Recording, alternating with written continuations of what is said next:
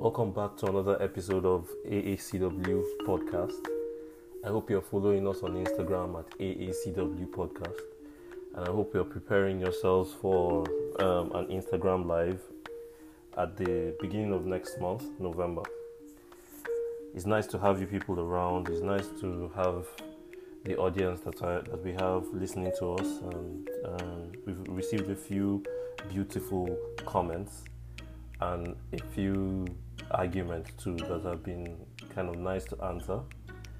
And I hope that this continues as um, often as possible. This is episode 4 of 54. After this, we have 50 more episodes. So jump on the train as quickly as possible so you don't miss out. Again, follow us on Instagram at AACW Podcast and also um, try to reach out to us if you have any queries and any um, suggestions. Last week we talked about uh, a trip I had to Rotterdam. This week I'm going to. I realized that uh, on a walk I realized that um, we never talked about how to really look at things because uh, as an African, what is what what lies unsaid is the fact that we have a unique way right from birth of seeing the world and a unique way of coming to conclusions of things. And that way is has not been maximized the way it should have been. So what what we see it, when we look at look at things as clearly as we can, we see the essence of things as against um, the process in things. I mean, it, it, it sounds confusing, but let's take an example. An example I, um, I always give in my lectures is the example of um, art that comes from Africa and art that comes from Europe. And I, I, I hate to make these contrasting arguments, but um, this is the best way to open one's eyes to see in the right, right way. Art that comes from Europe focuses solely on detail and on trying to create a second kind of reality um, you see Michelangelo's David, for instance, is pure detail. It's, it's, as, it's, it's as detailed as the most detailed human form. The proportions are in order, etc. etc. While I don't believe generally that there's anything like an African art, because there's really nothing like an African art. There's a spirit that is carved or, or molded into form, and that spirit is more important than the sculptural than the sculptural value that the art pieces have been given today. So that spirit, like a chi, like a spirit, is carved into, is an essence that is carved into form. Therefore, the insistence on detail as a thing becomes less and less important as what comes out is less of a piece of art in the conventional sense of the word, although it's artistic, but more of uh, an object of of an understanding of essence. Uh, that's a lot of words, but in, in reality, when an African priest makes a sculpture or an African artist in, in antiquity made a sculpture, he didn't make it because of its artistic value. He didn't make it to keep in his house. He made it as, as a way, he, the way he saw a, a god or a a phenomenon in life and he captured that phenomenon in form so that that form itself could be translated and be transformed beyond its its presence its present essence or its present form. So when you look at an african sculpture you're always able to find other layers with your own understanding. If you have the eyes you can find other layers from the sculpture as against when you look at a European sculpture that it is what it is. So if we take this a little bit further, and here's where the argument gets a little bit more complex. As Africans, we have been educated to explain our environment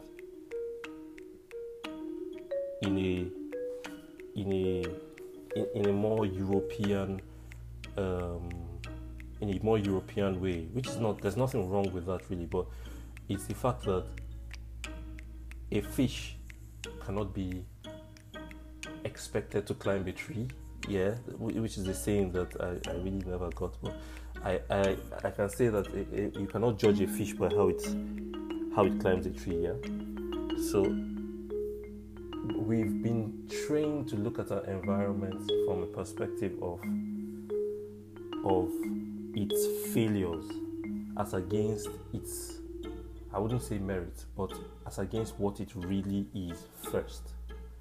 Here's what I mean.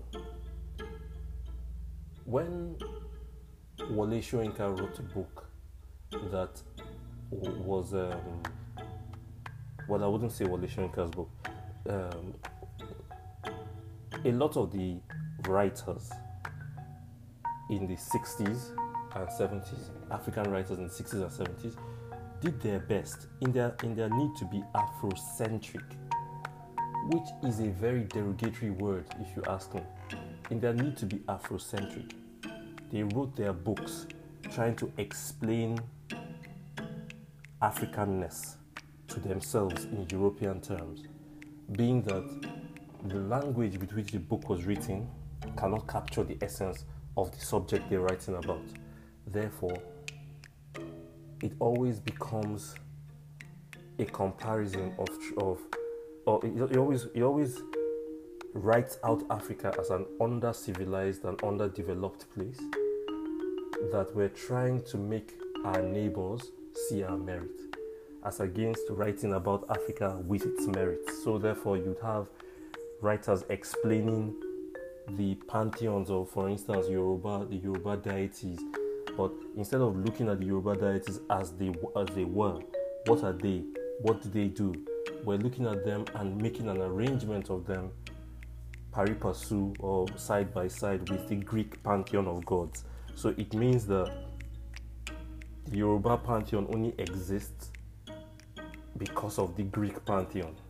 So it doesn't give the identity that we need as a people to be looked at and to create on the level that we should create as people. And the, the examples can go on and on and on and on. The fact of it is that if you look at history, you find that these things are very, very um, kind of prominent in history, and these things have filtered themselves into our explanation of our architecture. Now, in, in history, you, you find things like and this this is a little bit more technical. You find a thing like the the way that um, Africans built versus the way that the Europeans built, and it's unfortunate that we have to look at these versus battles because we're in an age of versus. Um, but the thing is, comparing one with the other tries to makes you understand each of them's merits sometimes. The way that Africans built, we built in or let's say the most of the traditional Africa built in mud and didn't have to, but, that, but uh, that's minus places like Zimbabwe and Egypt. They didn't have to change that material because of the temperature. It worked just perfectly with the temperature, and therefore, by by what we what we what we're able to do was to build modestly in mud, build around economic value in mud, and we, that, that that meant that all that needed to be invented in Africa for structures were things like domes and um, and um, arches.